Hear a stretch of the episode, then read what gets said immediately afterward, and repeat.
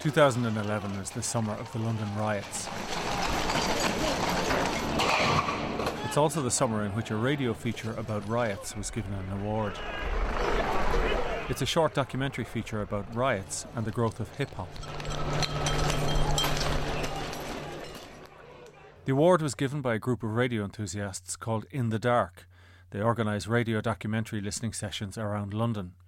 Anyway, the feature on riots was made by American producer Delaney Hall and is called Lights Out.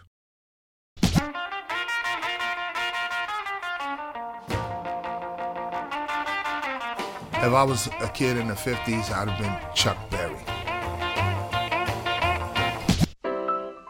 You know what I'm saying? If I was in 30s or 40, I'd have been, you know, a jazz artist.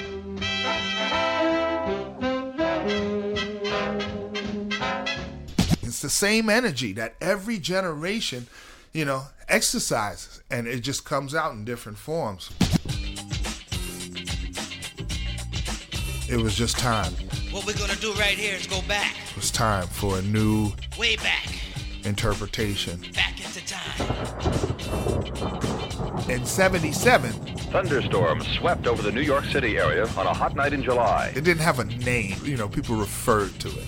Oh, y'all still doing that hippity hoppity stuff. Lightning struck several transformers and the city was plunged into darkness. Hip hop, hippity hop, hip to the hop, hip hop, the hippity hippity. During the blackout of 1965, residents treated the situation with good humor and camaraderie. Okay, hip hop. You know what I mean? Not so in 1977. A crime wave resulted. Driving up Broadway from just north of New York City's Midtown section through the fabled ghetto areas of Spanish Harlem and Harlem, every other block has a hi-fi store, a liquor store, a sporting goods store that was broken into. I do remember what New York was like in that era, and I remember how chaotic it was.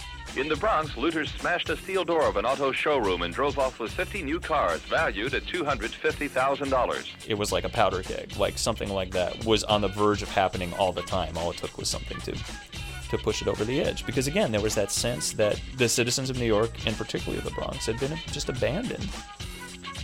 This is Grandmaster Caz, and yes, I was there during the night of the 1977 New York City blackout and survived.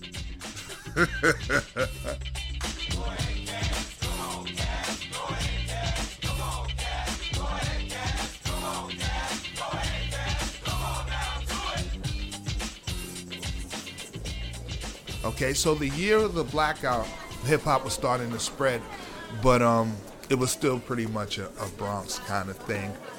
Ladies and gentlemen, the next uptown train is now arriving on the Express track. Please hang. Bronx down D train. Then doors, please. when did country music start? When did blues start? When did rock and roll start? You know, things have been happening since the beginning of time that eventually developed into hip hop. How do you define retroactively what was the first hip hop event? And once again, my friend, the funky beat has no end. We about to take you on down to the AM for you and your friend. Cause the sound you hear is kind of tough on your ear, coming at you so loud and clear, so you have no fear. It was a hot summer day, and um, my DJ partner Disco Wiz and I had been challenged to a battle, to a DJ battle by this other group. My name is Joe Schloss. I'm a professor at City University of New York, and I research and practice hip hop culture. My name is Lloyd Ultan, and I am the Bronx Borough Historian. So we decided to take our equipment out into the park. We used to hang out, play basketball in every day, so that's where the battle was going to take place. I think one of the things that people forget was that not only was Bronx in, in very dire economic circumstances, but that it happened r- rather quickly. We all went out, we set up side by side. The Bronx was physically destroyed by the Cross Bronx Expressway, and then there was economic devastation that went along with that. I just remember them having a very, very good professional sound system and us having our thrown together, you know, in pieces set. You know, there's this oft told tale about landlords burning down their own buildings for insurance money. Well, certainly uh, there was a whole period of, of arson. So people were living with the constant threat of their own buildings burning down.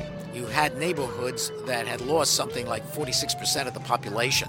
You know, um, gangs arose to police the area when there weren't police there and to look out for themselves because there was a clear sense that nobody cared about you.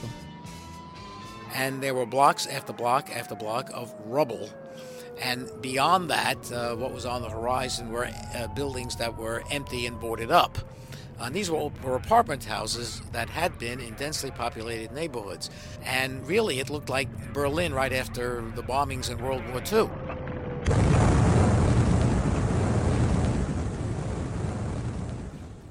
I mean, it's it's hard to describe. You know what I mean? Because now that we older, I can look back and say, "Wow, we got through some pretty rough times." You know, but rough. If you were born into rough times, then it's just times. Um, that is, uh, you know, part of the background to the story of what would happen in uh, these neighborhoods where uh, you had a lot of people who were living in poverty who would take advantage of that situation in 1977 where they did not take advantage of that situation in the earlier blackout. So on this particular day, we all went out, we set up side by side, you know, with our equipment and commenced the battle. I was doing this little combo that I used to do, and one song was a song by DC LaRue, and I would cut it up with this other breakbeat. Dun, dun, dun, dun, dun, dun. Ah, love, love, love. And I was killing them. Now remember that the hype of everybody, you know, being really excited and then the record just started slowing down. You know what I mean? Just you know, you know how turntable cuts off and then just that kind of situation. So quite naturally, we thought it was us. We thought we had drained too much power and um, we shorted out, you know, the electricity. So we're frantic. We're looking around. We're checking buttons. We're checking switches. We're seeing what's up because this is death in a battle if your system conks out on you. But after a while, everything around us started getting dark. I mean, windows, the apartment buildings around us were all dark. It kind of came over everybody at the same time like, oh, blackout. And the stores started to close like the local bodegas on each corner, we would hear the gate slamming down. Shoom, shoom. It's like they knew what was happening. They knew what was going on. They like, we we closing up now.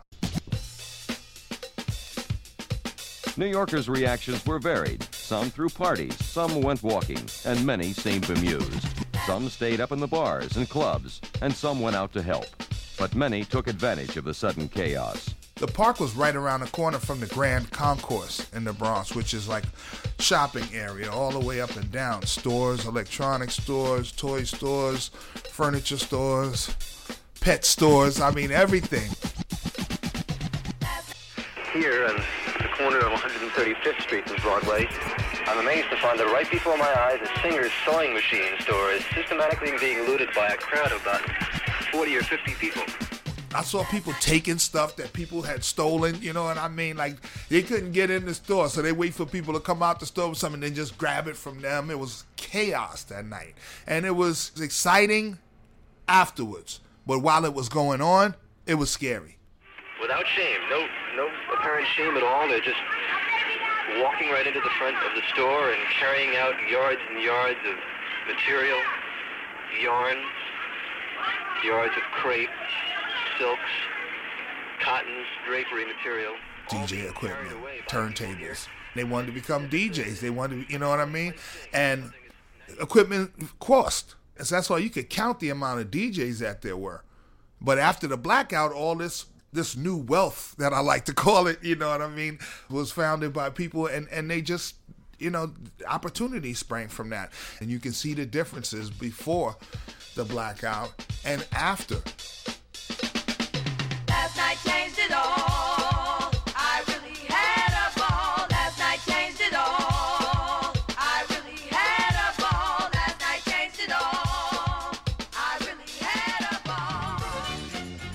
We didn't have those music programs. All those were cut out. When we were kids, you know, we had them. But those intermediate years, it's like we didn't have none of that anymore.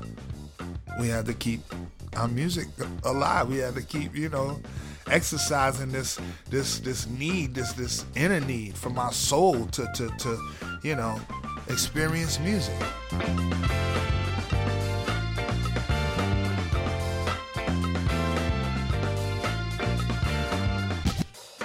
So the question is did they go and seal turntables and things like that so that they could actually become those disc jockeys?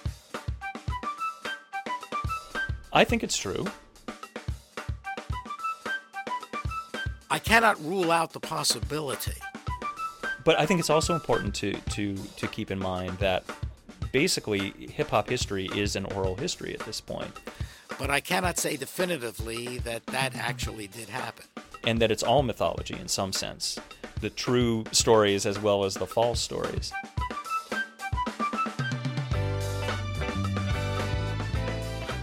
I even, like I said, I even got a new mixer.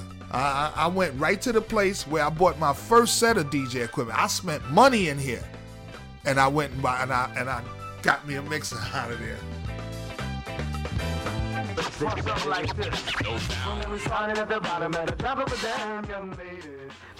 That was Lights Out, Delaney Hall's short documentary on the New York riots and their impact on hip hop. There's a link to other work from the In the Dark sessions on our website. Go to rte.ie forward slash doc on one and click on the tab marked The Curious Ear.